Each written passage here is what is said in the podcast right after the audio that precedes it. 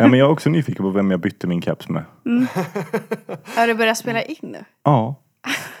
Vilken bra inledning. Hej! Hej, välkomna. Tack. Tackar, Och tackar. välkommen till David, våran gäst. Jajamän. Tack så mycket, tack så mycket. Är det bra? Det är bara bra tack. Hur är det själv? Hur är det med er? Jo men det är bra. Hade Det är kunnat varit bättre. Patrik mår skit Patrik är idag. bakfull, är det någon Ja. som är förvånad? Ja, jag är. Hur kan det vara det? Nej, Jag vet inte. Nej. Jag Händer drick- varje söndag, jag, jag, men ja, du jag dricker ju Lika inte. chockad varje gång. Jag dricker ju inte. Nej. Nej, Då blir det Ändå mår du konstigt att du Ja, det, är det är konstigt. Det är nog för lite sömn. Ja. Jag tror det. Jag måste vara det. Ja. David, vill du presentera dig lite snabbt? Ehm, ja, det kan jag väl göra. Jag heter David, som sagt David Nordling. Vad, jag vet inte vad, hur ska jag presentera det? Vad... Jobbigaste Du frågan. gör som- musik. Berätta om dig själv! Ja, jag är eh, låtskrivare, artist. Jag ehm, föreläser. Ehm, och jag har ju gått igenom ett tungt alkohol och drogmissbruk och en tung psykisk ohälsa. Och idag är jag fri från allt det där. Inte bara eh, substansen utan även den psykiska ohälsan. Eh, och den största delen av mitt liv idag går ut på att jag försöker hjälpa människor som går igenom liknande saker på ett eller annat sätt. Och då har jag liksom olika metoder till det. Till exempel sociala medier, föreläsningarna, musiken och allt annat som hör till. Som till exempel att jag är här idag. Ja, Precis. och vi är så glada att du är här. Ja. Vart kan man följa dig då? Har du, du har Instagram? Ja, egentligen alla, alla Har du, olika. har du TikTok också? Ja, TikTok är ju den som jag eh, typ har slagit, om inte, inte slagit igenom, det har jag inte gjort, men det är där som jag har nått mest folk, Ah. typ tycker jag. Eh, så, ja, TikTok, Instagram, Facebook, Twitter, Youtube, allt. Och du kör en del lives på TikTok va? Ja, det är med, det är med. Vad heter du där då? Eh, jag heter David Nordling egentligen på typ alla plattformar. Och vi länkar allting i Lätt Instagram att också. söka. Ja. Så det är lätt att bara trycka in sig. Mm. Eh, hur mår du idag då? Nu är det bra. ja, det är bara bra. Jag mår jättebra idag. Vill du berätta lite om din historia? Eh, ja, absolut, det kan jag göra. Um, alltså i, i stort, en stor del av mitt liv, egentligen, eller egentligen hela livet, har jag gått runt och, som ett frågetecken och liksom känt mig tom, liksom inte haft svar på saker och ting och inte fattat varför livet har blivit som det har blivit. Uh, idag vet jag alltså att jag, jag har lärt mig liksom att jag är född med en eh, uh, beroendesjukdom. Um, ehm, som jag idag har, liksom har lärt mig att det, allt för få människor vet om att den här sjukdomen existerar men den faktan gör det på riktigt. Och bara, bara snabbt förklara vad den innebär så att man, man säger att den, det är tre delar. En mental besatthet, en andlig brist och en fysisk allergi. Uh, om man bara liksom, den andliga bristen, då är att liksom man bär på ett tomrum. Eh, och på grund utav det känner man sig aldrig riktigt tillfreds med sig själv. Man är aldrig liksom nöjd med sin tillvaro. Det är alltid något som känns fel på ett eller annat sätt. Man är liksom rastlös, lättirriterad, oroad, missnöjd, besviken. Liksom mår aldrig riktigt bra. Ehm, och sen den här mentala besattheten som hela tiden håller på och ljuger, rättfärdigar, förminskar, gör om sanning till lögn, vrider och vänder på precis allt. Manipulerar och lurar mig själv tills att jag till slut plockar upp den första substansen, vad det nu är för något. Eh, och då slår den här eh, sista delen in, den fysiska allergin. Eh, och allergi, alltså det är ett ord som används väldigt ofta men jag vet inte om alla egentligen vet vad ordet innebär. Det visste inte jag i alla fall. Ordet innebär ju egentligen en onormal reaktion. Och i det här fallet så innebär det ett merbegär. Det vill säga att när jag tar typ alkohol eller någon form av narkotika så eh, får jag en onormal reaktion. Jag får ett merbegär. Alltså, jag kan inte stoppa när jag väl har börjat. Liksom, det, är, det är inte jag som väljer när jag ska stoppa utan det är beroendet som väljer när jag ska stoppa. Eller inte stoppa. Så jag har, ju bara kört på. Ehm, när folk frågar mig typ när, när mitt missbruk började så brukar jag ändå säga att mitt missbruk började vid födsel. Men självklart så började jag ju inte dricka och du vet knarka när jag var nyfödd. Eh, utan, men det här missbruksbeteendet hade jag ju från födsel. Liksom att ing, allt var överdrivet och alltså, jag var tvungen att fylla det här tomrummet som jag bar på. Och då lärde jag mig att olika former av kickar kunde för, ty, ähm, fylla det här tomrummet. Typ uppmärksamhet, bekräftelse, äh, spänning, adrenalin. Så jag ju liksom och jag utmanade mig själv hela tiden för att uppleva de här olika kickarna. Ehm, och, alltså, och min favoritkick av de här var adrenalin. Och, och liksom, vart fann jag som mest adrenalin? Jo, det fann jag ju i våld. Så jag, liksom, jag har slagits i hela mitt liv. Varit i slagsmål i stort sett hela mitt liv. Och, och liksom alla de här sakerna har ju genom åren aldrig blivit bättre utan det har ju bara totalt eskalerat från start alltihopa. För att det är också det här tomrummet som jag bar på, den andliga bristen, liksom det, det hålet brukar beskrivas som töjningsbart. Liksom det, det, det blev alltid större och större och större och större ju mer jag fyllde det med. Och därför, det var därför också jag eskalerade, för att det var, det, det var aldrig nog.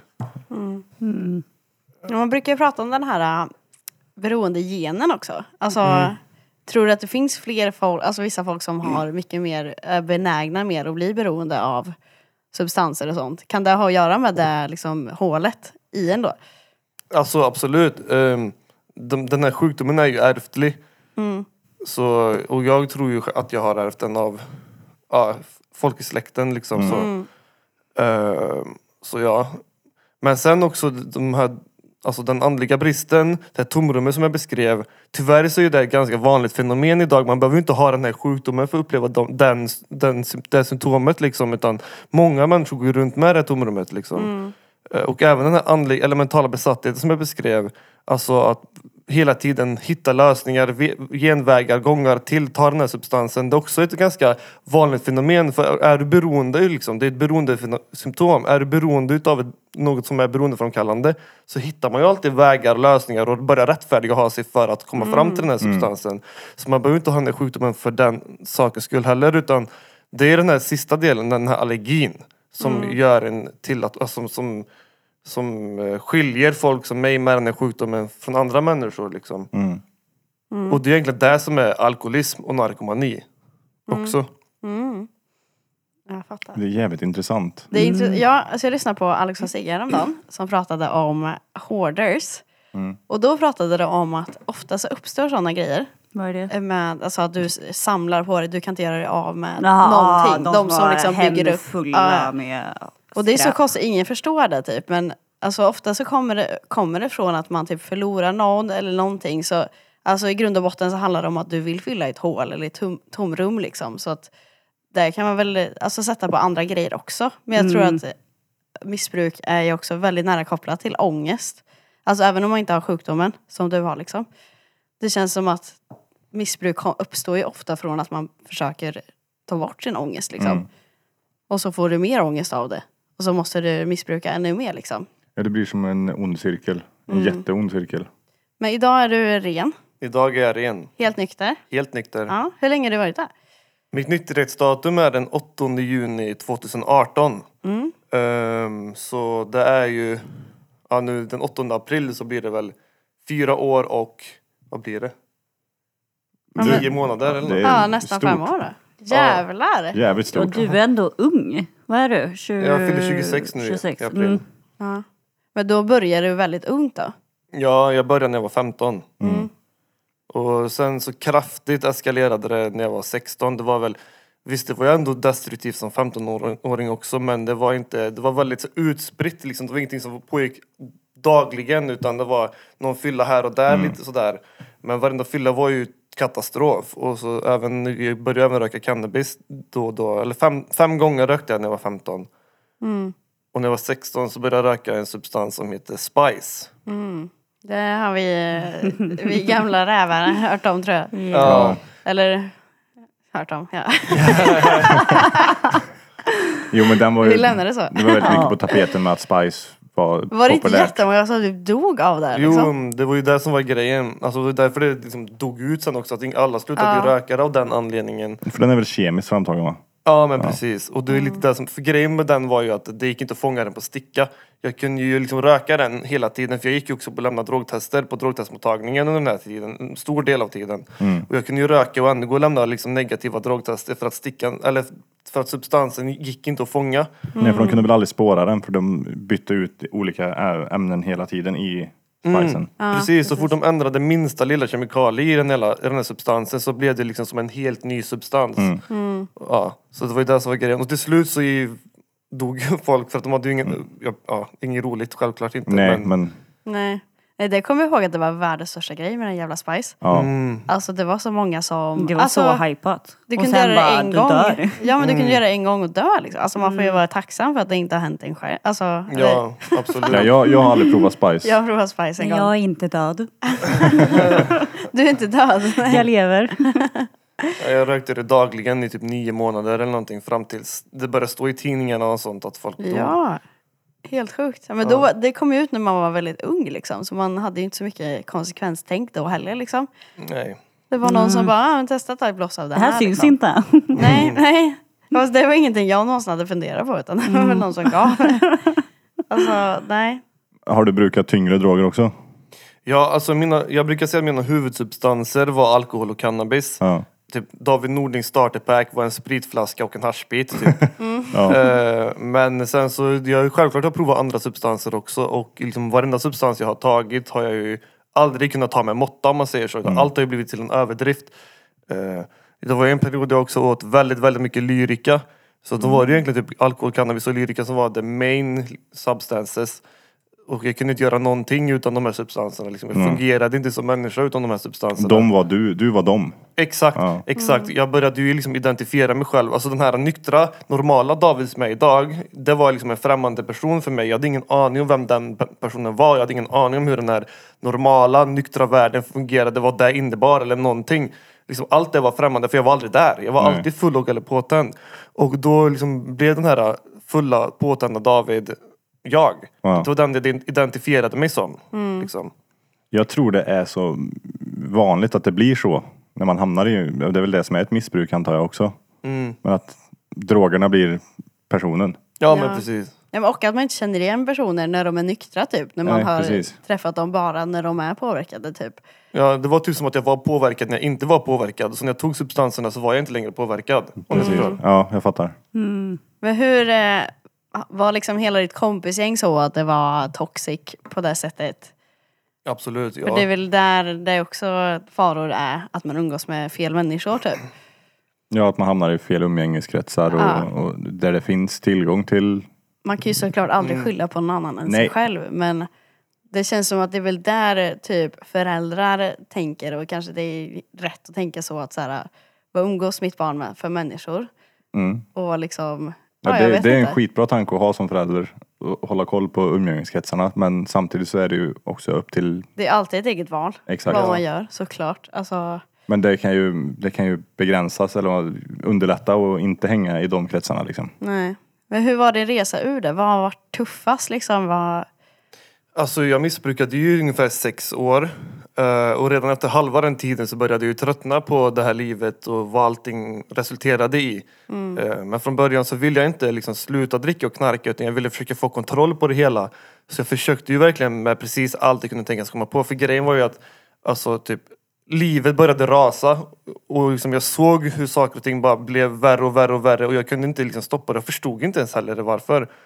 Eh, typ så här, jag hade haft flickvänner under den här tiden eh, och jag totalt körde över de här relationerna. Liksom, oavsett hur mycket jag älskade dem, oavsett hur kär jag var i dem så kunde jag inte låta bli att prioritera substanserna först. Mm. Det blir alltid viktigast liksom. Ja precis, jag sånt. typ råkade prioritera det först. Fattade Ja. inte ens själv varför.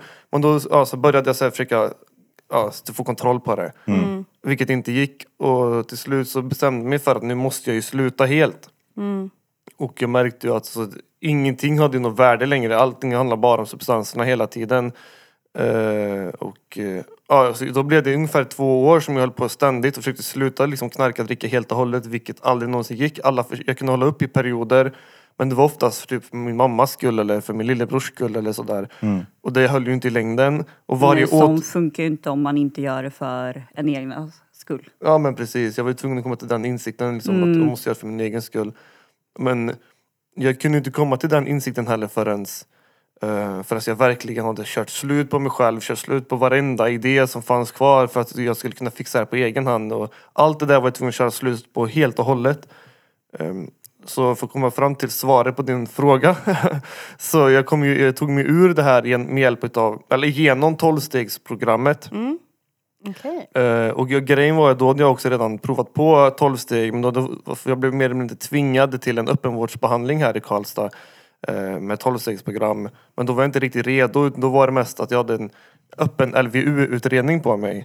Eh, och då sa de typ att Ja, om du inte går, alltså du, nu får du välja David, antingen går du på den öppenvårdsbehandlingen eller så kommer du bli LVU-placerad på ett behandlingshem. Så då gick jag där och bara satt där. Eh, men så, hur som helst, jag kom fram till att det enda, de enda alternativen som finns kvar nu det är att ge 12-stegsprogrammet ett ärligt försök för jag hade inte gjort det innan. Det är det eller dö. Och då gav jag det ett försök och här är jag idag liksom. Så det hjälpte dig otroligt mycket då.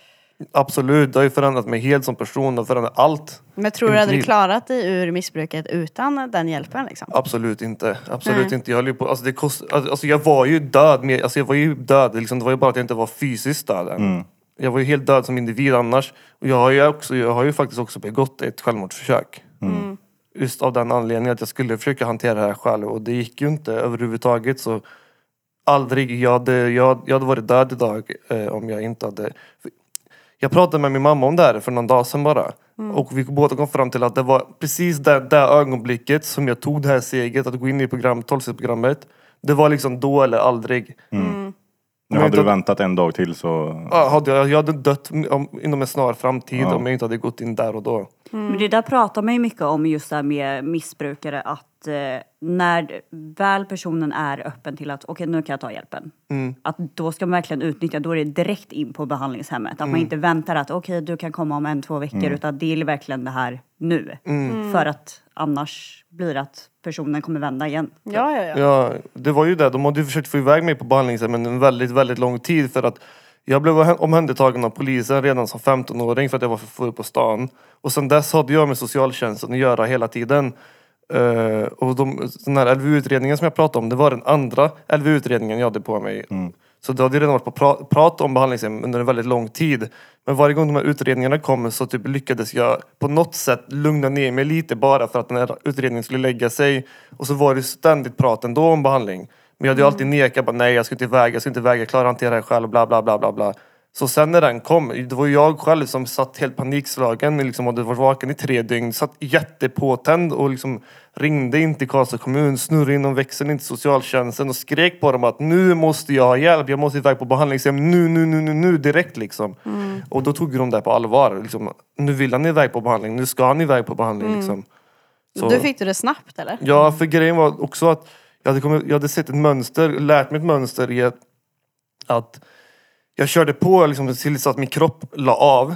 Så jag gjorde. Jag söp och framförallt var mest alkohol på den tiden. Jag drack och drack och drack tills min kropp liksom inte pallade mer. Den bara liksom, jag ramlade ihop mer eller mindre. Låg och skakade i fosterställning i flera dagar och bara aldrig mer, aldrig mer, aldrig mer. Och där och då menade jag med hela hjärtat att det skulle inte upprepa sig. Jag var helt säker på att det var så det skulle vara. Eh, men så ett par dag, några dagar senare så var jag full igen och så, så hamnade jag där och skakade i fosterställning ännu en gång och så var jag full igen och så låg jag där och skakade. Det var ett mönster. Och då sa jag det till SOS den gången att ehm, att om inte jag åker iväg på behandlingshem nu, ju längre tiden går kommer jag bli mer och mer övertygad om att det jag säger nu inte stämmer och då kommer inte jag vilja åka iväg längre. Ja, Hjärnan typ glömmer ju bort hur dåligt man mår och sen så är man bara sugen på att göra det igen liksom. Så att man får inte vänta för länge. Man får göra det nu, nu, nu. Exakt, och det är ju det också den här mentalbesattheten som jag beskrev liksom, hela tiden. Den lurade mig till att bara, nej det var nog inte så farligt. Om jag bara så istället, om jag bara se istället så kommer allt gå bra. Och så tror jag på det varenda gång också. Så, så jag förklarade det för dem och det tog de på allvar. Och, liksom, och så sa de, det här var en måndag tror jag. Då sa de, okej, eh, om du är helt nykter och drogfri nu David så åker vi iväg på torsdag och besöker ett behandlingshem. Om du fortfarande inte har druckit eller tagit någonting på fredagen så åker vi tillbaka dit så får du skrivas in där. Och eh, jag var nykter och drogfri och tog mig iväg på det behandlingshemmet. Hur var det då? Då bor man där liksom. På ett hem. Men du Ja. får röra dig hur du vill. Eller? Ja, alltså jag bodde... Det här behandlingshemmet låg mitt ute i skogen typ utanför Örebro. Ja. Ehm, och det fanns ju ingenstans att gå, liksom ingenstans alls. Nej. Eh, så, och det var ju 12 behandlingshem och då hade, var, vi var ju så här ett schema. Typ, den här tiden, de här tiderna, de här dagarna har vi gruppmöten som vi sitter och har, går igenom grejer. Och sen så hade vi lunch. Det var ju väldigt strukturerat allting hela dagarna. Det var bara helgen som var lite fri men det fanns ju ingenstans att gå. Dock så åkte vi ut ibland med behandlingshemmet till till exempel hit till Karlstad åkte vi också på 12-stegsmöten och Örebro och Karlskoga och lite sånt där.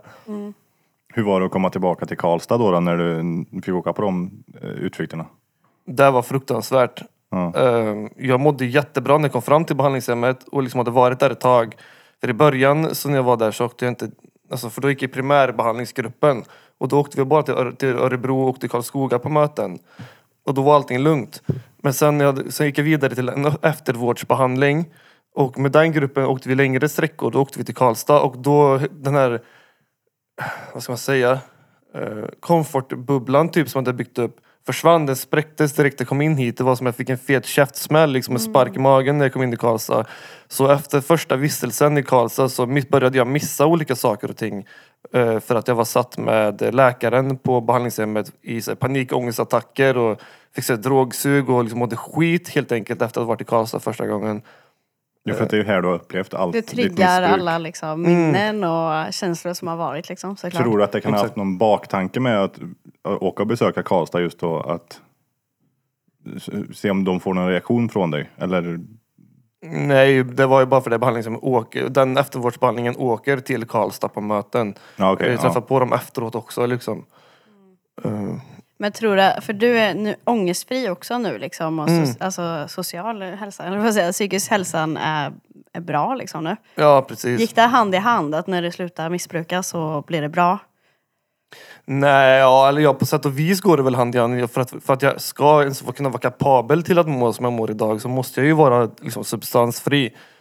Eh, men det är inte på grund utav, alltså det är inte, det, det är inte så att jag bara la ifrån mig substanserna och så, så mår jag bra. Nej. Utan det är på grund utav, alltså jag har ju, 12-stegsprogrammet är ett, ett, en behandlingsmetod men det är också ett levnadssätt. Alltså de här typ 12 stegen är lite som en manual för ett nytt liv. Ett nytt levnadssätt och liksom det är någonting man praktiserar på daglig basis. Liksom jag gör 12 steg och sen så, inte, sen så fortsätter jag leva i steg 10, 11, 12 på daglig basis. Det blir som en, typ en daglig repetition på steg 4 till 9. Det kanske låter jättekomplicerat för er men på grund utav att jag gör det så behåller jag mig då behåller jag det jag har fått till mig utav att ha gjort de här 12 stegen. Det är liksom alltid kvar i mig hela tiden.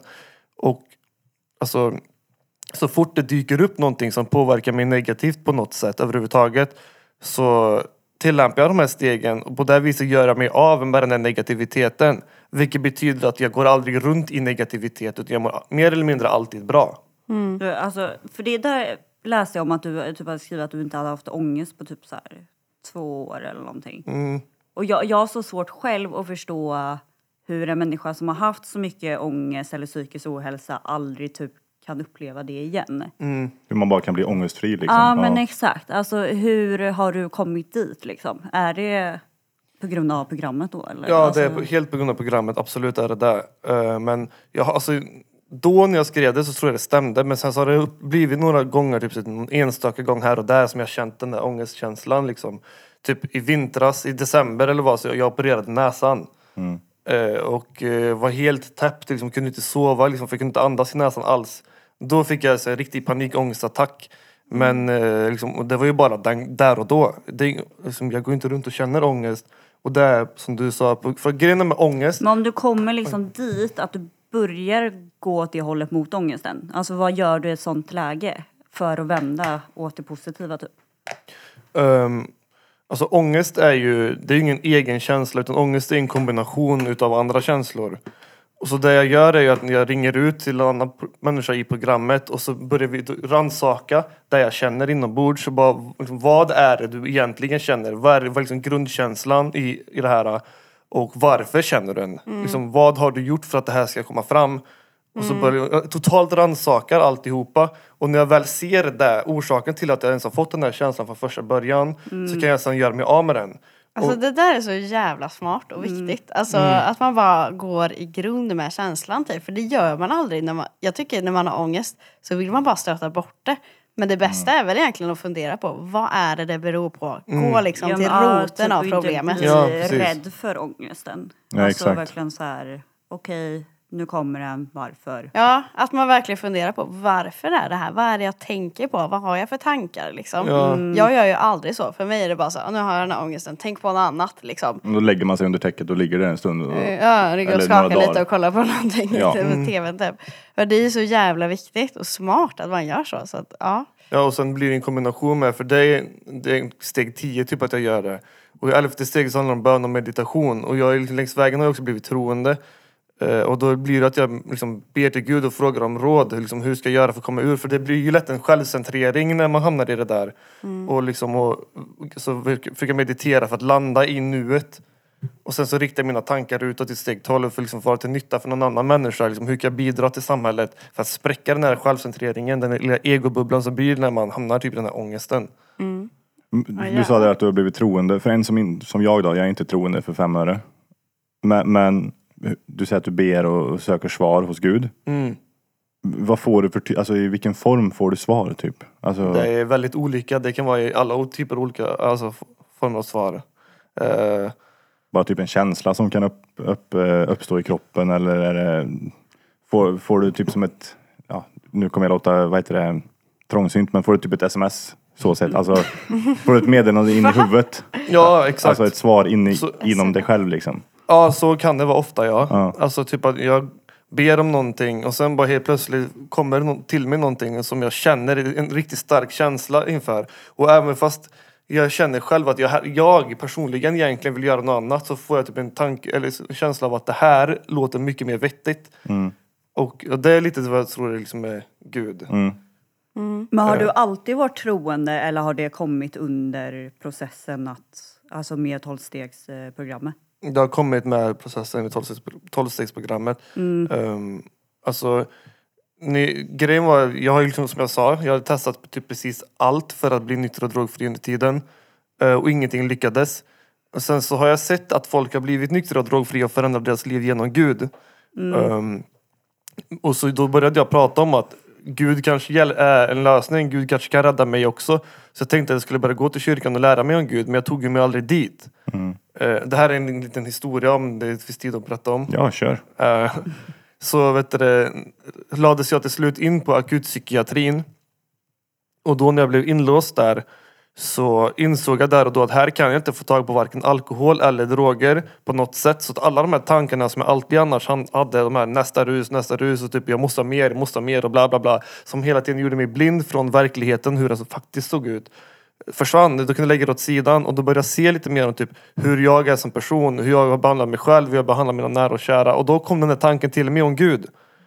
Och då för första gången när jag låg inlåst där så gick jag ner på knä liksom framför sängen och satte mina händer så här på sängkanten och liksom öppnade upp mitt hjärta och bad ärligt till Gud om hjälp och tårarna liksom bara rann och rann och rann och rann. Och det var den värsta dagen i hela mitt liv. Jag har aldrig mått så dåligt som jag gjorde där och då. Det var fruktansvärt liksom. Eh, och så vaknade jag upp dagen efter och allt, allt det där på riktigt alltså var borta. Det här jobbiga, allt det här obehagliga var borta. Jag vaknade upp och mådde på riktigt typ jag vet inte om jag ska säga bra, men om man jämför med hur jag mådde dagen innan så mådde jag ju jättebra. Men du känner att, att eh, det är åt rätt håll liksom. Nu, nu kommer jag bli bra. Typ. Mm, ja, jag kände typ hopp, jag kände ljus. Mycket, Men jag fattar inte där och då, för idag ser jag det som att det där var Guds verk. Ja. Men där och då förstod jag inte det, utan där och då blev jag mer typ förvirrad och nästan lite rädd. Och typ, typ trodde jag hade fått psykos eller något. Eh, men sen så fortsatte jag inte be och tillämpa och, liksom, och meditera och sånt där och då. Utan jag har varit ute och supit och nästan söp ihjäl mig efter det där också. Men ja, alltså i tolvstegsprogrammet så pratar man, det står Gud lite här och där i programmet. Och det är väldigt lätt att folk också kopplar det med kristendom eller med religion alltså överlag. Men det handlar inte om det utan det man pratar om egentligen är en kraft större än sig själv. Och det handlar egentligen om att man ska komma ur sin lilla egobubbla och tro att det finns något större än en själv. För uppenbarligen, om man ens har kommit till tolvstegsprogrammet från första början, då är ju det ett bevis på att sitt ego inte fungerar, eller hur? Mm. För det är det man har kört på tills man kommer dit. Så då måste man hitta någonting som är större än sig själv och det är där man pratar om. Sen Det är väl du, lite det här mediala liksom, alltså, som Ja, det- är mycket snack om nu. mm, det är lite upp till var och en att avgöra vad den här typen av tro är för något. Bara man kommer ur sitt ego. Liksom, men för mig är det Gud. Men bara för det är Gud för mig är inte det där för alla andra. Men Utan- går du liksom efter, vi har ju bärsat lite på religion i den här podden. Ja. Just det här att, alltså på ett sätt så kan det också ses som lite trångsynt. Om man, om man kollar på en som är kristen från uppväxten så är det ju ofta så här, ja man får inte ha sex innan äktenskap och bögar är skit och så här. Ja. Det är där vi har varit lite arga på. Att, så och att man väljer ut vilka såna här jävla grejer från bibeln man ska tro på då. Ja. Men du är inte en sån här, alltså, läser du bibeln typ? Nej, jag läser inte Bibeln. Jag har typ så Nya Testament och sånt hemma som Mm. jag skulle vilja läsa. Jag har läst lite smått i det men jag har, jag har aldrig haft intresse i att läsa. Nej. Så jag har inte lyckats läsa det. Men jag tänker inte så, nej. Men självklart har vissa saker och ting förändrats i mig eh, på grund utav tron. Om man ska prata om den sexuella biten så, för, så kunde jag liksom ligga med i stort sett vem som helst bara så. Det funkar inte för mig på det sättet längre. Jag behöver inte vara gift för att göra det men jag måste ha känslor för personen för att kunna göra det.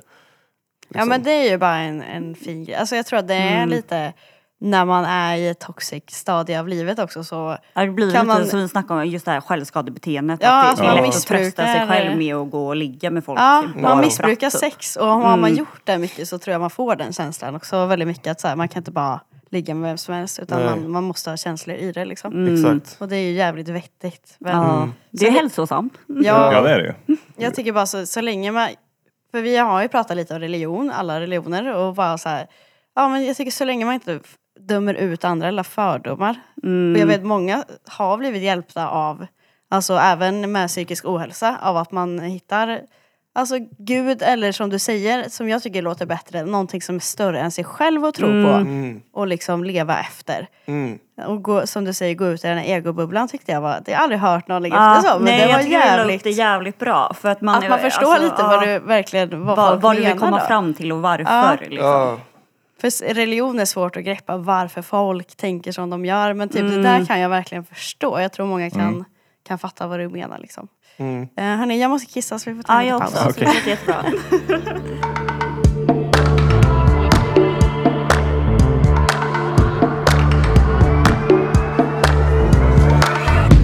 Är du färdigkissade?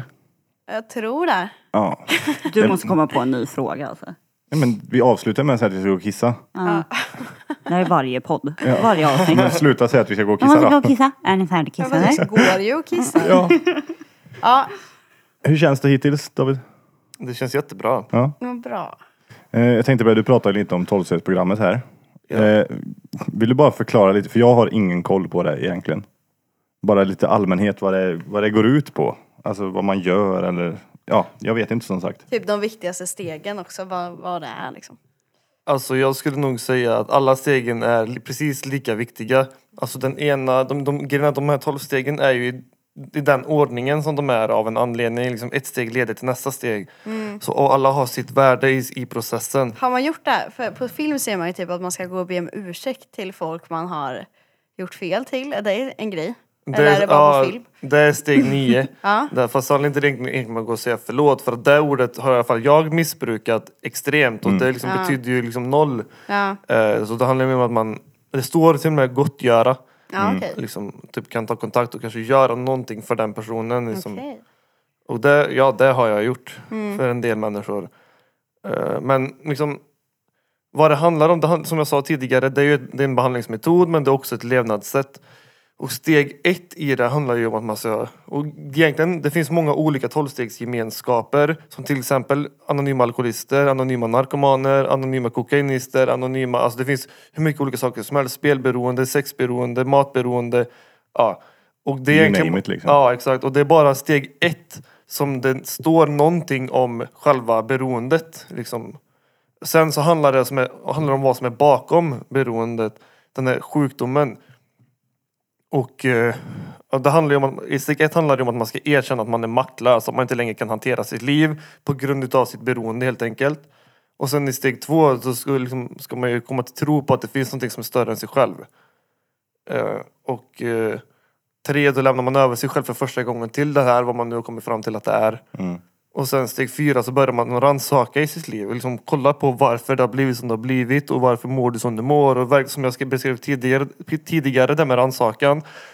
Det är också som jag sa en daglig repetition på steg fyra till nio. Att man rannsakar. För det är i fjärde steget man gör den riktigt grundliga, stora rannsakningen. Mm. Och verkligen går igenom hela livet. Ehm, och eh, sen i femte steget så delar man med sig utav där man, där man kommer fram till i sitt fjärde steg till för man har en sponsor, en person som har gått igenom de här tolv stegen tillfrisknande tidigare som vägleder en igenom den.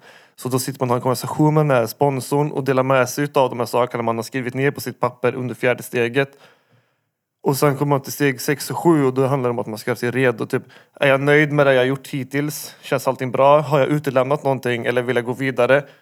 Och är jag i sådana fall redo att be, lämna över mig själv till Gud ännu en gång? Typ. Och då liksom, sjunde steget är då, sjunde, att man ber en bön helt enkelt. Och sen kommer man vidare till steg åtta. Och åttonde steget är att man gör en lista på människor som man har skadat och är redo att gottgöra. Och sen kommer man till steg nio och då är det man går ut och liksom gottgör människor. Och sen så kommer man till det här steg 10, 11, 12 vilket är den dagliga Alltså så fort det dyker upp någonting som känns obehagligt negativt på något sätt så ringer man ut, rannsakar och sen ber och mediterar och så riktar tankarna utåt. Men steg 12 handlar också om att Alltså det enda sättet att behålla det man har är att föra det vidare och det är därför 12 steget är att sponsra egentligen. Då blir du den sponsorn som... Exakt, Som så idag, någon annan. exakt, så idag är jag en tillgänglig sponsor för de som vill ha den hjälpen. Så. Men har man en specifik då? Eller får man välja liksom vem man ska vända sig till? Eller har man flera? Alltså man har ju bara en, eller man, man kanske kan ha fler, jag har ingen aning. Men man har ju en sponsor liksom. Men det, är ju- det är ju inte sponsorn som väljer dig utan det är du som väljer sponsorn. Om man säger. Eh, Eller jag, jag menar som på sponsorn där, kan den sponsorn ha flera olika personer eller är det bara en specifik person? Ja, du menar att sponsorn kan sponsra mer än en samtidigt? Ja, Ja, kan eller hon- hon eller han, båda, de kan sponsra hur många de vill. Ja. Så länge det finns utrymme för att göra det bra. Ja, precis. Men har du något exempel på någon person som du har gottgjort typ? Alltså jag har... Det har ju varit väldigt olika beroende på vad vad det är för typ av relationer också. Alltså vissa människor som mina absolut närmsta så har jag ju inte liksom att gå och göra en fin grej för till exempel min mamma har ju inte spelat någon roll. Eller gått och göra en fin grej för min lillebror har inte heller spelat någon roll. För att det har ju liksom, då har jag ju spräckt den tilliten totalt. Liksom. Så för dem har det mer handlat om att fortsätta leva på det här sättet och ju fortsätta göra gott för mig liksom hela tiden. Och leva, alltså leva ett nytt liv för, för att läka, den, läka de såren. Men sen så har jag liksom när jag stött på människor så har jag liksom bara gått fram till dem och frågat om jag får prata med dem och verkligen liksom öppnat upp mig och berättat att ja, de här sakerna har jag gjort och jag är så ledsen för att jag har gjort de här sakerna. Och liksom, ja, fråga, ja, säg förlåt helt enkelt. Jag kan ta ett exempel. Det var Alltså jag har ju varit väldigt våldsam av mig och alltid på slagits och ställt till med saker vart jag än har varit. Så jag har haft problem med särskilt med dörrvakter till olika nattklubbar och sånt. Så var det en kille där som stod som dörrvärd, eller dörrvakt till, ett, till en nattklubb som jag slogs med någon gång eller några gånger. Och vi tränade också på samma gym. Så liksom när han kom till gymmet när jag var där så fylldes jag alltid med ett sånt hat. Alltså jag var så full av hat och verkligen ville typ nästan gå och slå honom bara jag såg honom. Och- Men jag hade skrivit ner honom på den här listan så jag skulle gottgöra honom liksom. Eh, men jag klarade inte av det för jag var så full av hat. Så tiden gick och liksom, ju mer gånger jag såg honom och ju längre jag liksom praktiserade det tolvstegsprogrammet så började det här hatet liksom tyna bort så här, liksom mer och mer och mer och mer och mer. Och sen till slut så helt plötsligt var hatet borta. Och jag började känna typ sorg och liksom mådde dåligt över det här hur jag hade betett mig. Eh, och så då blev det att jag en dag faktiskt gick fram till honom på gymmet och bara du ursäkta, skulle jag kunna få prata med dig lite? Och så han bara, ja ah, visst. Så bara gick vi och satte oss inne på gymmet och så liksom, la jag upp allting och berättade och jag bara, jag är så ledsen för att jag har gjort de här sakerna. Men jag tänker att, för i hans perspektiv, jag var nog förmodligen inte den enda ungdomen som har ställt till med kaos liksom. Så han visste inte ens vem jag var, han hade ju ingen aning om vad jag pratade om ens. Nej. Typ, för att han har väl säkert upplevt fler. Men för mig blev det en jättegrej. Men det är ett, ett, ett sånt exempel. Men hur var hans reaktion då? Alltså, Alltså han tyckte ju att det var jättehäftigt att jag gjorde den här grejen, självklart. Liksom, det är, ju- han sa väl att det är inte alla som gör så. Nej. Eh, Så han blev ju förvånad. Jag tror bara att man går fram och pratar med någon, att det betyder så himla mycket också. Ja, alltså det är ju så stort för att oftast är ju folk typ konflikträdda. Kan Ja. säga. Alltså hellre backar och är tysta och gömmer sig istället för att faktiskt bara ta steget och faktiskt Men erkänna, att man erkänna har fel. sitt fel. Typ. Ja. Men det är det också som att jag gör mig av med den här typ ångesten. För om, för om jag går med de här, den här grejen i tanken hela tiden. Det blir, ju- då blir jag ju självcentrerad i det och det skapar ju rädsla och det skapar massa obehag och till slut så blir det ju det ångest. Så för enda sättet att göra mig av med den ångesten är ju att ta tag i det liksom. Och, så. Verkligen. Mm. Ska vi ta upp lite frågor? Ja. Ja. men jag tycker så här, alltså typ relationer. Alltså typ hur det var liksom innan ditt missbruk. Typ din barndom med din familj, vänner. Eh, har du någon kontakt med de vänner du umgicks med under missbruket? Eh, alltså ja. Mm, ja, alltså. Mina barndomsvänner har jag ingen kontakt med. Eh, så, eller vissa, men inte alls mycket. Liksom, de flesta försvann ju helt och hållet. Av en ja, sund anledning. Mm. Eh, Men sen har jag, de jag har missbrukat med har jag faktiskt kontakt med. Inte alla dock, men jag, jag, jag har inte sagt upp kontakten med någon. Utan, liksom, utan det har ju mest blivit att vi har glidit isär rent naturligt. För vi har gått åt olika håll i livet. Men sen har jag som sagt kontakt med vissa. Och vissa har jag kontakt med oftare än med andra. Vissa har jag faktiskt kontakt med dagligen. Så att jag pratade med några innan jag ens kom hit idag. Och kommer, satt mig och pratade med dem när jag kommer hem härifrån också. Vi sitter och spelar ihop liksom. Mm. Men då Eh. hade ni ju inte bara missbruket som gemenskap heller då. Då var det ju det. Ja, Alltså, eller ja, vi hade ju ett intresse för spelande också men, det, men det, var ju, det fanns ju ingen tid för nej, det. nej. Jag har en fråga. Hur, hur ska man ställa sig som alltså, Närstående. närstående, kompis eller familj? Liksom? Kan man göra någonting för att underlätta någon att gå ut i missbruk? Eller så här? Hade det hjälpt? Hjälper det om någon sätter ner foten och bara nej nu måste du fan iväg? Eller som vi pratade om förut också, man måste komma... Jag tror man måste verkligen någonstans inse själv att man vill ha hjälp. För att det ska vara så. Men kan man underlätta på något sätt som närstående? Vad har folk gjort runt dig som har hjälpt på något sätt? Eller varit dåligt? Mm, ja men typ så här under tiden och kanske efter allting. Mm, alltså, som, det går ju inte att rädda någon som inte vill bli räddad. Mm. Eh, och min mamma har ju gjort verkligen precis allt för att hon skulle försöka hjälpa mig med det här. Och även, liksom, jag, har haft med soc att göra sedan jag var 15 så de har också lägga på mig hela tiden.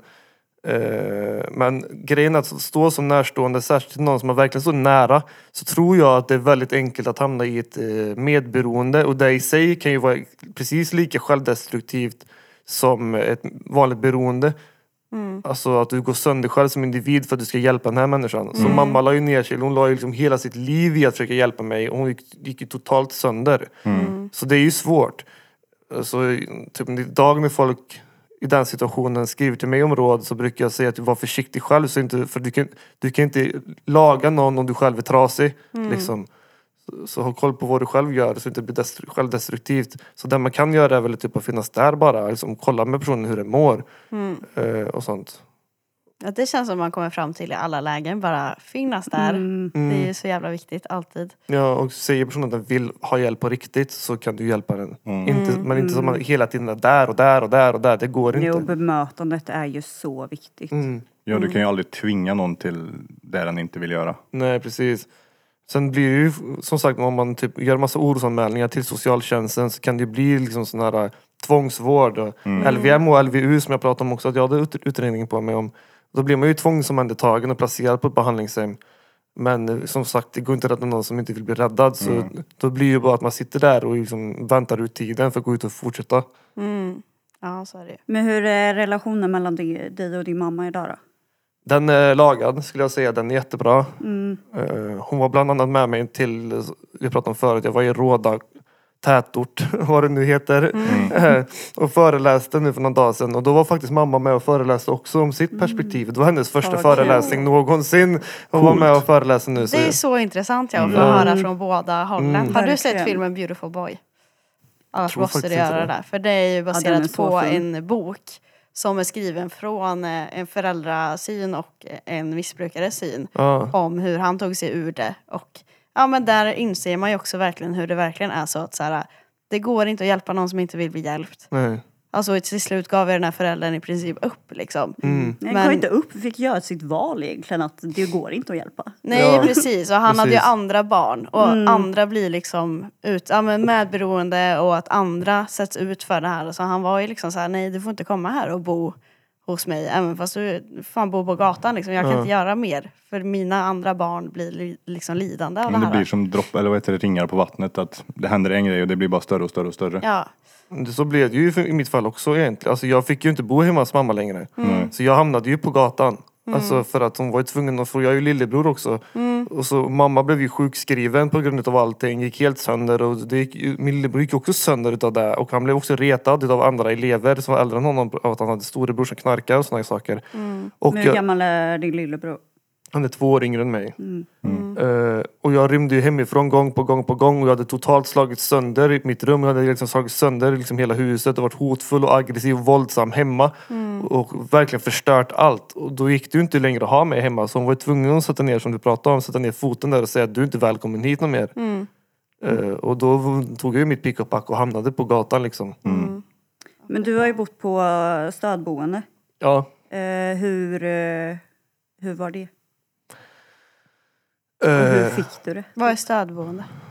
Alltså, um, jag har ju bott på väldigt mycket olika platser i och med att dels att jag har rymt hemifrån så jag har bott, och även då när jag blev utkastad. Så jag har bott liksom hos kompisar hit och dit, någon, någon månad där, någon vecka där, någon dag där. Jag har bott på vandrarhem som, som socialtjänsten placerar mig på.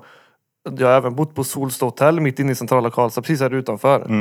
Där har jag bott i två omgångar, sammanlagt fem månader som SOS betalade. Mhm. Eh, och så bodde jag nå- då på stödboende som du nämnde, som SOS placerade mig på, på, nå- på Norrstrand. Mm. Så bodde jag där i ett halvår typ. Och där var det ju personal dygnet runt. Man, det är liksom två lägenhetshus som de har bara slagit ner väggen emellan så det blir liksom ett enda stort lägenhetshus.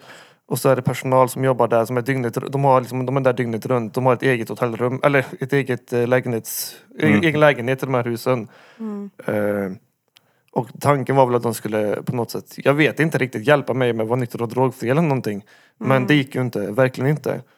Så Sitter man, det har in, inte hjälpt dig liksom? Absolut inte. sitter man inlåst på ett så- Alltså är det låsta dörrar eller får man gå fritt? Gå fritt, liksom, jag bara bor där helt normalt. Ja okej. Eh, och så. Och andra som missbrukar där också då? Ja, det är det som är det mest Det konstiga. triggar väl För ganska att vet mycket? du, det, på, något, på något sätt måste, jag vet inte, SOS missade helt. De placerade mig och en, en av mina absolut närmsta vänner i den här kretsen jag befann mig i, i samma port. Ja. Vi bodde, han bodde liksom en våning upp. Så, och, liksom, och han becknade ju. Och sen sålde droger. Ja, vad bra! Ifrån, Ja. ifrån det här stödboendet liksom. Ja precis, och jag, Vad sjukt. beckn- jag, jag har ju sålt alkohol. Jag har ju försökt mig på alkoholförsäljning sedan jag var 15 år. Ja. Så att jag sålde alkohol, han sålde droger. Och det var liksom bara, vi gick ju bara, jag gick ju bara upp och hämtade droger av honom och vi satt och rökte liksom och satt helt bänga inne i rummet. Väldigt typiskt exempel Ja, på hur vad man bra inte koll. tänker innan man liksom gör sån här. Ja, De bara föser bort problemen. Ja men vi sätter det där då, det blir säkert bra. ja. Så vi missbrukade ju delu- alltså sönder liksom på det här, på det här hemmet. Liksom, var ute och rökte. Vi var ju ja, påtändade hela tiden. Vad Liksom. sjukt. Ja. Ja, det var alltså guld för missbrukare att sitta där utan föräldrar. Ja, Och bara tack. och det var ju där jag sen hamnade på, på den här äh, akutpsykiatrin till slut. Men det var här i Karlstad eller? Ja, det var i Karlstad ja. Ja. Hur upplevde du att, alltså, hu- att vara där inne på akutpsyk me- mer än det du berättade förut? Hur var personalen mot dig? Alltså, Alltså sanningen är den att jag var bara där en dag av den anledningen att jag fick den här upplevelsen. ja. Eh, eller uppenbarelsen. Alltså för grejen var att när jag kom dit så, så det var ju som sagt den absolut värsta dagen i hela mitt liv. Jag har aldrig varit så trasig. Jag var liksom inte ens kapabel till att le. Jag var inte kapabel till att skratta. Jag var inte kapabel till att känna någon form av kärlek. Jag var inte kapabel till att du vet, ens kunna föreställa mig en ljusare framtid. För det fanns ingen fantasi kvar längre. Allt var mörker. Du var som ett skal om andra ord. Typ. Alltså bokstavligt talat. Ja. Eh, och eh, alltså, så där, jag upplevde ju bara en natt där. Mm. Eh, men Hur blev du bemött när du kom dit då? Ja, de såg en stor oro i mig. Alltså, jag fick svar på massa frågor. Och jag minns också att det var fullt på akutpsykiatrin den kvällen. Det fanns liksom ingen ledig plats men de ansåg att jag var så illa däran att de var tvungna att flytta på en patient för att jag skulle bli inlagd. Mm. Eh, så, och de såg verkligen att det var riktigt oro här. Ehm, men, och sen så dagen efter då så fick jag ju de trodde ju inte riktigt på mig när jag satt där och sa att jag mår bra idag. Liksom. Nej.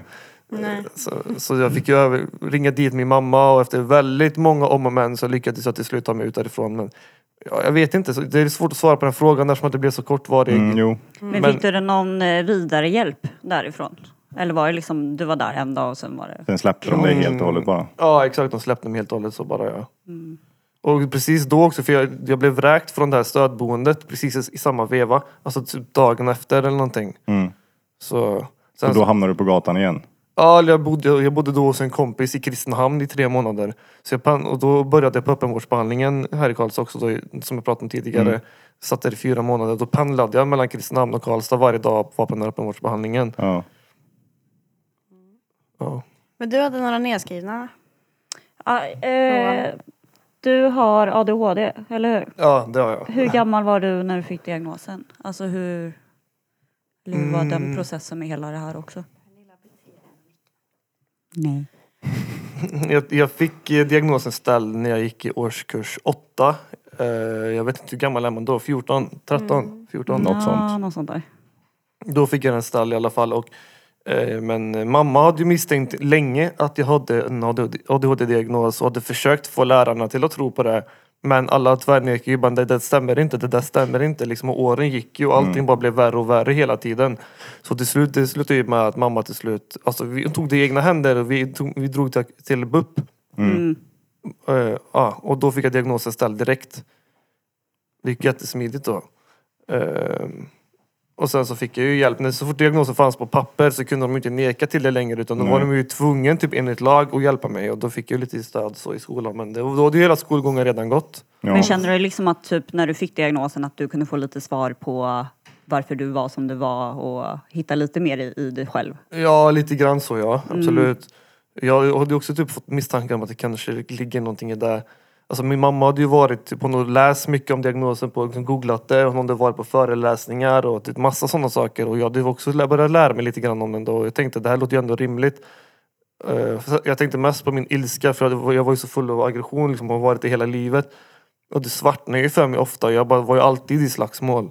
Så jag tänkte att det här måste ju vara förklaringen och att jag aldrig kunde sitta still i skolan. Jag blev ju alltid utslängd från klassrummen och fick springa i korridorerna istället. Och det var också en förklaring. Mm. Eh, Ja, och det är också så här, det det är väldigt vanligt att när du har en diagnos som du inte vet om att du har, att du dras till ja, med alkohol, droger, alltså det blir ju självmedicinering istället. Ja men absolut. Absolut. Och det tänker jag också därför som cannabis blev en av mina absolut bästa, alltså älskade, eller vad man säger, käraste substanser. För att, Ja. Ja, det är ju väldigt vanligt med folk eh, som har ADHD. mm,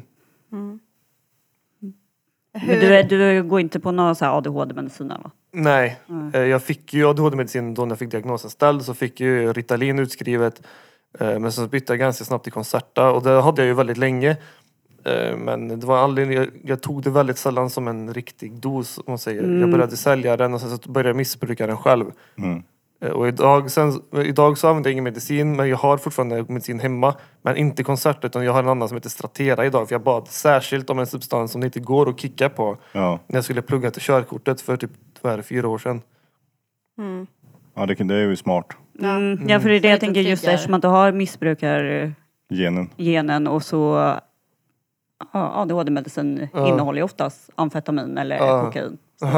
Exakt. Så ja men då fick jag den här Stratera. Jag tog den bara en dag och sen så blev det inget mer. Mm. Men hur, är du, hur känner du idag då? Alltså du får aldrig sådana tankar på, på droger eller sådana sug Återfallstankar efter liksom. det liksom? Nej jag är ingen sug nej, absolut inte. Alltså, aldrig någonsin? Aldrig någonsin nej. Fan vad sjukt, vad starkt. Det är Alltså, jävligt starkt. Det är så jävla starkt. Det känns som att, för att det känns som att det tar ofta så här 20 år innan man liksom blir av med att man kommer tillbaka till de tankarna. Många tar ju många återfall innan man liksom blir helt ren. Mm, jo men självklart har jag tagit återfall så men det senaste var ju den 7 juni 2018. Eh, och, eh, men sen så blev jag ju inte fri från det här suget direkt heller utan det var ju många gånger jag var på väg ut igen. Men det är ju på grund av att jag har fortsatt tillämpa de här 12 stegen som jag har blivit av med det där. Har du ringt din sponsor någon gång när du har känt liksom, ja men nu har jag sug typ? Många gånger. Det var, det var en gång till och med, alltså min balkong som jag har i lägenheten, den, den, den är liksom längst ifrån ytterdörren. Det går inte att komma så länge, mer bort, längre bort från ytterdörren. Eh, Så det var en gång jag låste ut mig själv på balkongen till och med för att jag kände att om jag går ut, om jag går in i lägenheten nu kommer jag sen gå ut genom dörren, sen gå ut och köpa droger eller liksom supa mig full. Och jag ville verkligen inte det så jag låste ut mig själv på balkongen för att där kunde jag inte göra någonting. Nej. Satt där och ringde till min sponsor. Men det måste ju också vara en väldigt så här, stor eh, typ, stolthet och känna liksom att jag har varit nykter i så här många år. Ja. Eh, många säger att jag borde känna stolthet och liksom bara vara stolt över det själv och grejer. Men sanningen är den att jag kan inte. Jag är inte kapabel till att känna den stoltheten för att eh, jag ser inte det som att det är min förtjänst att jag, att jag är där idag. Utan för mig är det Guds, Guds förtjänst att jag är där idag. För att min förtjänst höll på att kosta mitt liv. Mm. Det, alltså, när jag gjorde det på min kraft så dog jag nästan. Mm. Så det var ju liksom på grund av 12-stegsprogrammet och min funna tro som jag hamnat där jag är idag. Så därför säger jag att jag är inte stolt utan jag är tacksam. Mm. Eh, hur var din barndom innan missbruk? Alltså när du var uppväxten liksom? Jo, men In, den, Innan du hamnade i, vad ska man säga, skiten? Ja, jo men som sagt så har jag varit väldigt våldsam. Jag har varit, alltså redan sedan dagis har jag egentligen varit i slagsmål. Mm. Eh, och haft väldigt mycket stök i skolan. Dels med slagsmål och med att jag inte kunnat sitta still. Eh, Men sen så, jag har ju sportat väldigt mycket. Alltså jag har hockeybandy, innebandy, fotboll. Haft liksom typ åtta grejer i veckan. Och, liksom, och då var det egentligen ett flyktbeteende också som jag hade då. Eh, och så har det varit så elit. Jag, jag spelade ju i Färjestad P97 och vi var ju topp tre i Sverige då. Och om man bara ser på det, en som jag var i med, spelade i mitt lag, spelar ju i NHL idag, var med och vann vet du, det, VM-guld och OS, nej inte OS-guld, men VM-guld med Tre Kronor nyligen. Sjukt. Nu- Joel Eriksson Ek Ja. spelade ju i mitt lag då. Åh fan. Och hans pappa var ju våran tränare. Ja. Och även Roger Johansson, om folk känner till Han var ju också våran tränare. Spelade också i NHL länge sedan. Det namnet känner jag till igen. Ja. Men eh, ja, och fotbollen var ju också mer eller mindre på elit, elit och även innebandy och bandyn egentligen också. Alla sporter var egentligen på elitnivå. Mm. Eh, och så, så då tränade jag också mycket på fritiden också. När jag inte hade de här träningarna med lagen så spelade jag mycket typ bandy på gatan hemma och sånt. En ganska normal uppväxt man ska säga. Eller? Ja, det ska jag väl säga. Det var, inte, det var egentligen mest skolan som var stökig. Annars Ja. var det väl helt okej. Varit- Vi har rest mycket också. Mamma älskar att resa. Och liksom, så vi har rest väldigt mycket sen, sen jag var egentligen typ född. Så har vi rest typ varje år. Och på olika platser och typ även långa resor. Vi var typ till Afrika två gånger. Jag har varit i, i, i Amazonas, alltså i Brasilien. Fan vad häftigt. Dröm. Rio de Janeiro. Ja. Jävlar. Du har varit uppe och kollat på den här statyn. Ja, jag har Jesus. varit uppe där ja. I, Aj, vad in, sjukt. det, man kan ju gå in i den statyn. Det är som en kyrka inuti. Men Åh fan. jävlar. Så jag har varit inne i Häftigt. den. Ja. Ja. Och Paris, har varit i Eiffeltornet och har varit på en del platser. Ja. Ja. Fan vad nice. Ja, för fan. Mm. Var det, fanns det någon mer fråga? Eller? Eh, ja, alltså jag tänker på det typ som idag. För du har ju din musik, du föreläser, du är volontär för Suicide Zero. Du är väldigt Driven. driven i de här frågorna och vill ju verkligen stötta och hjälpa andra. Men kan du känna att du själv blir påverkad i att liksom, vad ska man säga, inte leva kvar i det, men eh, att du så, har ju det i huvudet varje dag, det du har varit med om och levt igenom. Alltså kan inte du känna att det påverkar dig på ett jobbigt sätt? Eller känner du att det hjälper dig? Ja, det hjälper mig. Jag känner inte, blir det så att jag skulle uppleva det jobbigt på något sätt så backar jag. Liksom, då känner jag att men då tar jag det här sen eller någon annan dag. Eller, eh, men eh, nej, alltså jag gör ju det här. Jag mår bra av att föra mitt budskap vidare. Jag, liksom, ja, jag drivs ju av det. det får mig, för jag, jag tror ju att det här är Guds vilja. I, I mitt liv idag går ju ut på att hela tiden försöka göra det jag tror är Guds vilja i alla mina angelägenheter. Och min erfarenhet är att så länge jag gör det jag tror är Guds vilja så mår jag bra. Och därför drivs jag så mycket av det här för att jag tror det här är Guds vilja. Det är han som pushar mig till att göra de här sakerna. Jag tänker att det är tack vare han att jag sitter här idag. Att ni tog kontakt och att jag sitter här liksom. Så du kan liksom aldrig så här, när du pratar om det, att du kommer tillbaks till samma känslor som då liksom? Nej det, nej, det skulle jag inte säga att jag någonsin upplever. Men dock så kan jag, även fast jag har liksom läkt de såren och förlåter mig själv och förlåter min historia så kan jag ändå ibland känna sorg för att det är ändå en- alltså, hemska upplevelser, en hemsk tid. Så ibland kan jag påverkas på det sättet att jag blir ledsen. Men eh, alltså, det hindrar mig inte från att prata ändå och det är ingenting annat jag känner heller utan det, Mm. jag älskar att prata om det oavsett hur påverkad jag blir av det eller inte påverkad. Ja men det är ju en stor del av den du har varit. Ja, exakt. Och det är ju därför jag är den jag är idag också. Precis. Mm. Så det Ja, är, det är jävligt sant. Man ska inte bara försöka dölja vad... Alltså, det är ju inte alltid en del av en. ja. Det är ju det. Och jag tänker så här, alltså. Eh, en grej som står i tolvstegsprogrammet är ett löfte. Typ så här, vi, vi kommer inte vilja glömma eller stänga dörren om vårt förflutna. När jag, när jag läste den första gången så tänkte jag bara, va? Liksom, jag har alltid tänkt att jag ska liksom gl- glömma och gå vidare. Men det handlar inte om det. Och liksom, idag, hur sjukt den kan låta, så ångrar jag inte någonting utav det som har hänt i mitt liv. Ingenting alls. Nej, Alltså, men det ska man ju inte göra Nej, heller. och alltså, även fast jag är absolut inte nöjd över någonting jag har gjort, eller mycket av vad jag har gjort. Jag har skadat väldigt mycket människor, det är ingenting jag absolut inte är stolt över. Men varenda liten detalj som har varit i mitt liv tills idag har ju resulterat i att jag är här just idag. Alltså Precis. förstår du? Varenda liten detalj. Om man kunde gå tillbaka i tiden och ändra någonting så kanske jag inte alls hade suttit här idag. Man vet aldrig. nej. Men man kan ju egentligen säga att du har ju bearbetat allt du har varit med om. Har jag. Ja. Mm. Gött. Men det är därför man inte kan bara glömma heller. För att alltså, om man ska gå till Mm. roten av problemet så måste man ju tänka på det aktivt också. Alltså, Ja, ja, verkligen. Det är det som är svårt för många tror jag. Mm. Jag tänkte på det du sa förut att du fortfarande är, vän med folk du missbrukade med. Ja.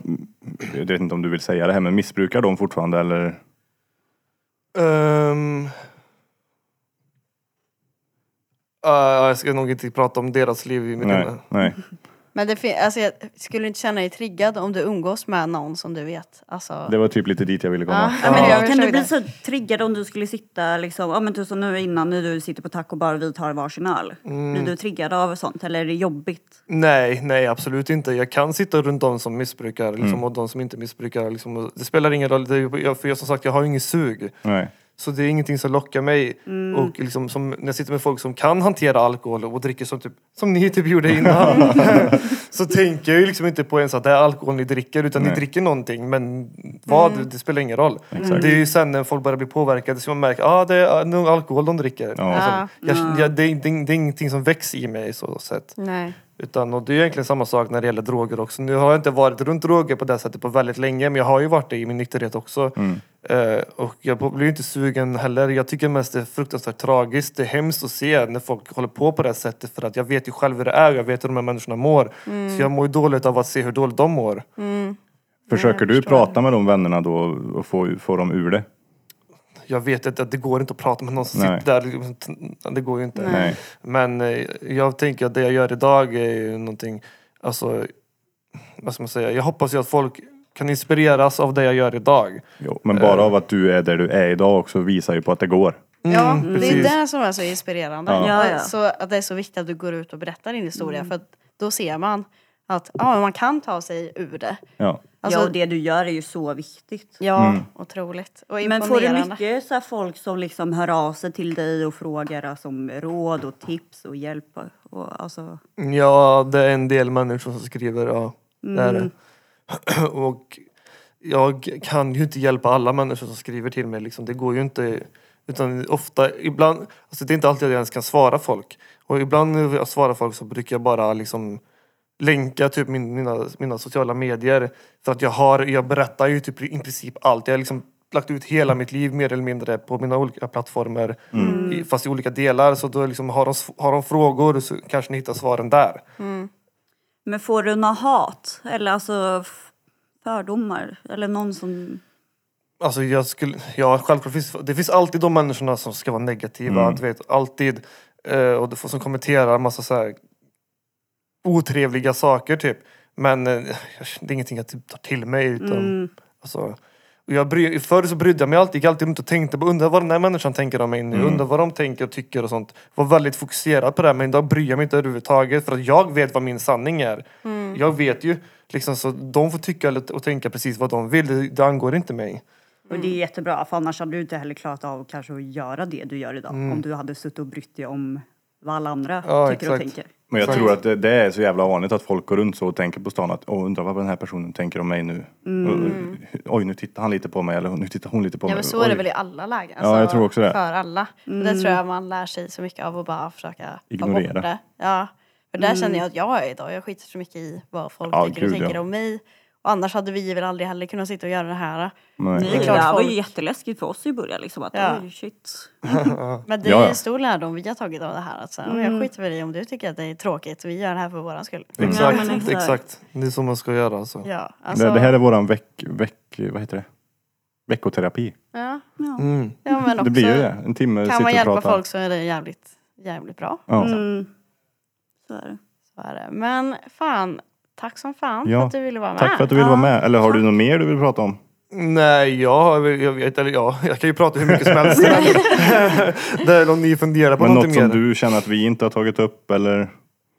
Nej, jag tycker jag har sagt typ det mesta som jag Har vi som borde fått bli med alla lyssnarfrågor också? Vi har tagit in några i samtalet. Men jag tror jag har fått Ja, mycket har ju kommit under tiden också. Så Ja. Det som frågorna ställer liksom, det har vi pratat om innan de ens skulle ställas. Ja. Mm. Eh, vi har fått med det mesta. Ja. Och det var kul att folk var lite engagerade i sig- sig och frågade lite för en gångs skull. Eller Faktiskt. Det brukar de inte göra. Nej. Så det visar också att det är ett jävligt viktigt ämne. Mm, ja men verkligen. Att folk bryr sig. Liksom, Och ni får bli det. bättre på att interagera med oss när vi lägger ut saker. Ja, det kan vi säga. Men tack som fan David. Tack så mycket David. Ja, men tack själv, verkligen. Riktig ära. Och ni får gå in och följa. Vi länkar sociala medier. Ja. Och Yes. så föreläser du och. Fortsätt att köra på bara. Det är bara att följa dig så ser man väl vart du dyker upp. Exakt. Ja, tack som fan. Tack så mycket. Ja, tack själv. Hej då. Ha det hej. I was sure that it'll be easier to clear you from my mind Struggle with dusty corners till we feel we'll fade bomb